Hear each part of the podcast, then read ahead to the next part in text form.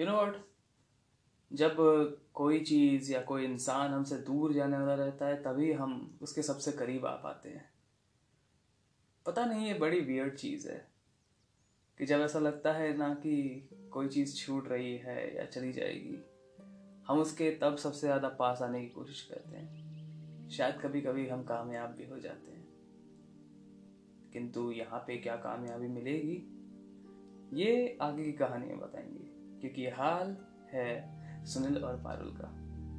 नमस्कार, आप सभी का स्वागत है जज्बात के बाद की एक और रात वाले एपिसोड में और हाँ इस स्टोरी वाली सीरीज़ के फिनाले में, जहाँ पे आपको स्टोरी में इंडल्ज करने से पहले मैं एक छोटा सा रिकैप दे देता हूँ।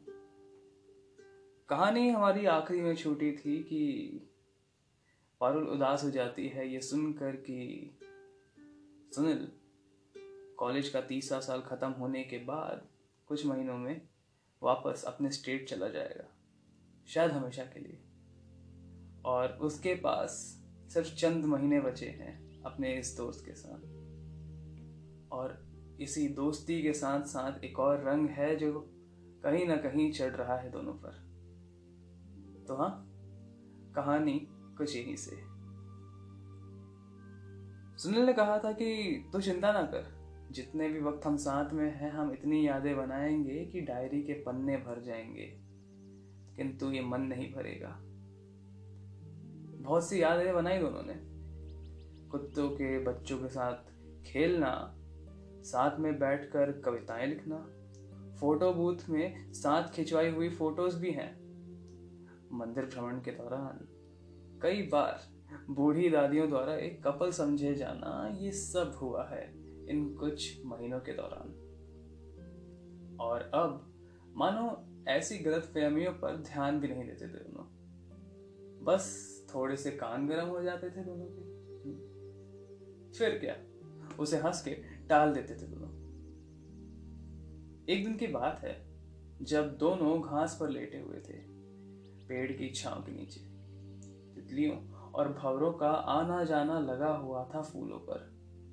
सारी चहल पहल कुदरत की थी पर ये दो शांत थे। तो जा रहा है ना परसों? हाँ हमेशा के लिए शायद। एक नकली कंफर्टिंग मुस्कान देते हुए सुनील ने कहा। लेकिन परसों तो हमारा फेयरवेल भी है। ये कैसे जाने का प्लान है?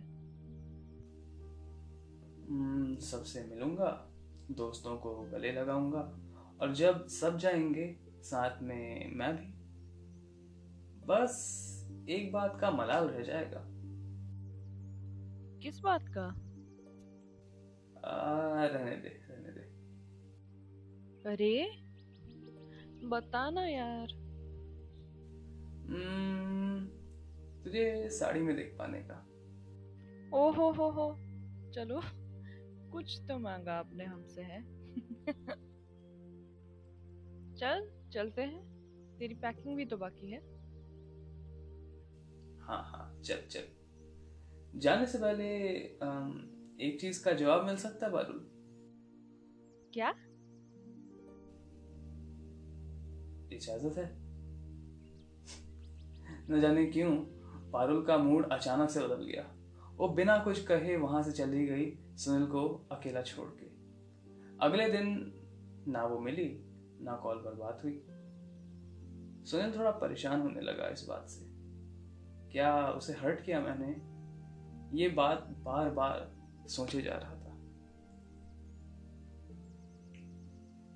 फेयरवेल का दिन। कॉलेज के बैच के सारे बच्चे मस्ती में थे। कोई खाने के साथ बिज़ी था तो कोई ऑपोजिट जेंडर पर लाइन मार रहा था।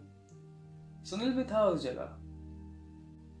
अपनी पैंट शर्ट और हाँ अपनी एक बेहतरीन दिखने वाली कोट के साथ। काफ़ी अच्छा दिखता था वो। पर पारुल कहीं नहीं दिख रही थी। उसे चिंता होने लगी। मगर फेयरवेल का और ही कुछ ऐसा होता है जिसमें लोग सब भूल जाते हैं। ताकि सब याद रखा जा सके। शाम के पाँच बज रहे थे। सुनील स्टेशन पर था। ना तो वो पारुल से मिल पाया, ना कुछ बात हो सकी।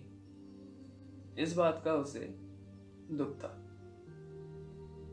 मन मारकर उसने अपना सामान रख दिया और न जाने किस आस से इंतज़ार कर रहा था।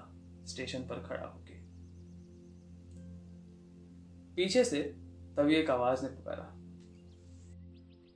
उत्तरी चेन। पीछे हाफते हुए पारुल खड़ी थी अपनी माँ की साड़ी में। कहते हैं ना एक लड़की अपनी माँ की साड़ी में सबसे खूबसूरत लगती है। सच ही कहा है किसी ने बिल्कुल सच। ले यार तेरी आखिरी इच्छा भी पूरी कर दी मैंने। ये कहकर पारुल हंसने लगी और सुनील भी। मगर कुछ अधूरा है इसमें। पारुल ने कहा और धीरे से अपने खाली पाँव साड़ी के नीचे से दिखाए। उनमें बस पायलों की कमी थी। सुनील उनकी ओर देख ही रहा था कि एक आवाज़ सुनेगी। सुनो कि कहीं से पायलों की आवाज़ भी आई। वो पारुल के हाथों में थी। जब दोनों की आँखें मिली और मिलते ही पारुल ने ये दो शब्द कहे कि इजाज़त है। दोनों की आँखों में मानो खुशी के आँसू आ गए।